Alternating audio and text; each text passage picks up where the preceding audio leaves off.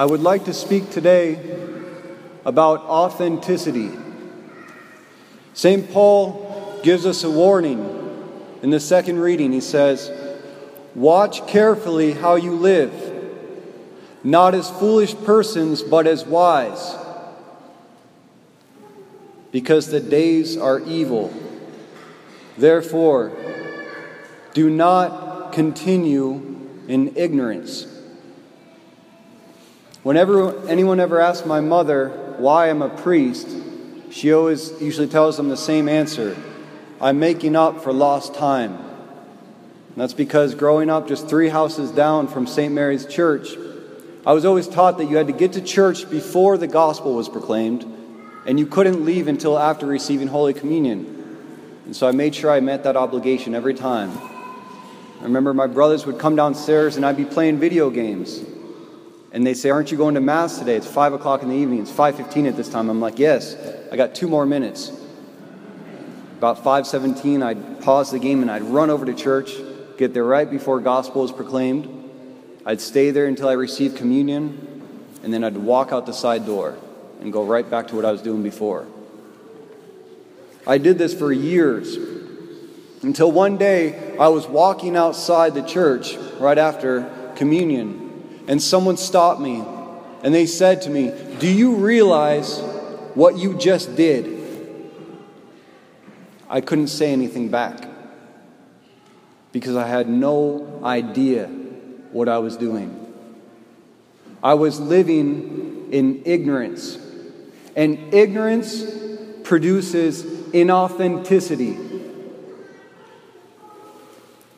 There's a saying that the authentic self is the soul made visible, meaning to express with our bodies what we believe in our souls. That's authenticity. An inauthentic person is someone who professes one thing but acts in a different way. So, the question we must ask what does it mean to be an authentic Catholic in the context of today's gospel? Four times Jesus repeats it, the same words. Amen, amen, I say to you, eat my flesh and drink my blood. My flesh is true food, and my blood is true drink. And never forget this. What was the response of those who were following Christ? Gospel says, as a result of this teaching, Many of his disciples returned to their former way of life and no longer accompanied him. And what did Jesus do? Did he run after them? Did he say, Look, you got me all wrong. I was speaking just in syllogisms, it was hyperbole. Did he try to water down what he said? No. He turned to his apostles, those who stayed, and he said, Will you also leave me? The Catholic Church was built upon the few who remained after the majority walked away. And that dichotomy still exists in our church today between those who walk away and those who remain with Christ. Every single time you walk down this aisle, you are shown a wafer, and you say the body of Christ, and you repeat, you profess with your mouth, Amen. Amen means I stake my life on it. I believe it. I would die for it. Authenticity comes into play right after. What do we do after receiving communion? Does our body express the amen that our mouth just professed? Frederick Nietzsche, one of the most influential atheists of the 20th century, every atheist of our time is echoing his thoughts. And he was obsessed with God, but he hated the Catholic Church. because he said he, all he saw was hypocrites. He would take his followers, and on Sundays, they would stand outside a Catholic church, and, he, and he'd say to his disciples, Watch these people, look at them. They all just said that they received the body of Christ, the body and blood of God. Look at them. And they begin to mock them. And he said, If you Catholics really believed what you say you believe, you would crawl on your hands and knees down that aisle.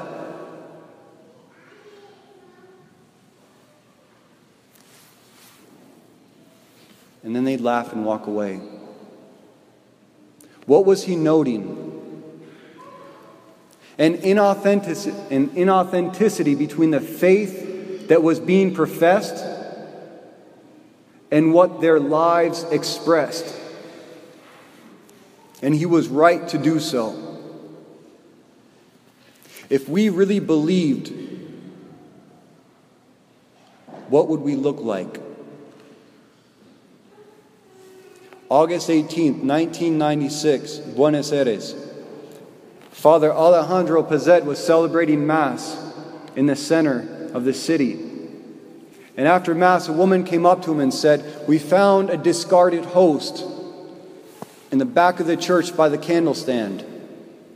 So Father Pezet, he went back there and found the disgraced host on the ground, and he took it and he put it in a glass of water so it would dissolve, and he put it in the tabernacle. He came back eight days later on the following Monday, and instead of finding the, the host dissolved, he found a fleshy substance. The host had turned into bloody flesh. So immediately got on the phone and he called his archbishop, who was Jorge Bergoglio. Who's that? Pope Francis, the future Pope Francis. He called Pope Francis Jorge, Jorge Bergoglio at that time, and he told him the situation. And, and Cardinal Jorge said, Have it professionally photographed and put it back in the tabernacle and don't tell anybody about it. So he did that. Three years later, not only did it not dissolve, but it only grew bigger as it was in that water. So Pope Francis said, Have it analyzed, send it to New York, don't tell them where it came from, and find out what the results are. So that's what they did. They sent it to New York and they didn't tell the scientists where the specimen came from. And one of the scientists was Dr. Frederick Zugibe, a well known cardiologist and forensic pathologist in New York. And after examining it, he determined that the substance was real flesh and real blood containing human DNA. He said, and I'm going to just quote him here the analyzed material is a fragment of the heart muscle found in the wall of the left ventricle close to the valves. That's the muscle in the heart that pumps the blood through the rest of the body. The heart muscle contains a large number of white blood cells. This indicates that the heart was alive when the specimen was taken from the body, because white blood cells can only thrive on a living organism. And this is what's really shocking. He said, What is more, these white blood cells penetrated the issue of the tissue of the substance, which further indicates that the heart had been under severe stress, as if the owner had been beaten severely about the chest. He thought that they took this substance from a man who had been almost beaten to death before they sent it to him. Only after the finding did they tell him that the specimen was in water for three years before it came to him, which he could not explain. And when they told him that before it was that fleshy substance, that it was a wafer used in a Catholic Mass, he couldn't believe it. He was a staunch atheist and today he's a practicing Roman Catholic. It's Jesus Christ truly present in the Eucharist. It's Jesus Christ present in every Catholic church you ever walk into. It's Jesus Christ present in every Mass that is ever celebrated. And it is Jesus Christ present in you every single time you receive Him. This is the faith that we profess, and we are only as authentically Catholic as we live this and express it in our bodies and in our lives every single day. Whoever eats my flesh and drinks my blood remains in me, and I in him. He remains in us. But this is the question Do we remain in him? Or do we receive him and walk out the side door like we just ate a cookie? Do we go back to our aisles and just start looking at what everyone else is doing? Or waiting for the priest to cleanse the vessel so we can get on with the next thing? This is the greatest tragedy that God is the one who comes to us, but so often we are the ones who neglect to respond to that invitation. We would rather remain on the outside. That's the drama of every human life. The most quiet time in a Catholic church should be immediately after we've all received communion. You should have no idea what's going on around you because we're all lost in prayer. We're all talking to Jesus Christ in the presence of our heart after receiving Him. The most inauthentic thing I've ever done in my life as a Catholic was for so many years receiving Him and walking out of the back door, never giving it a second thought.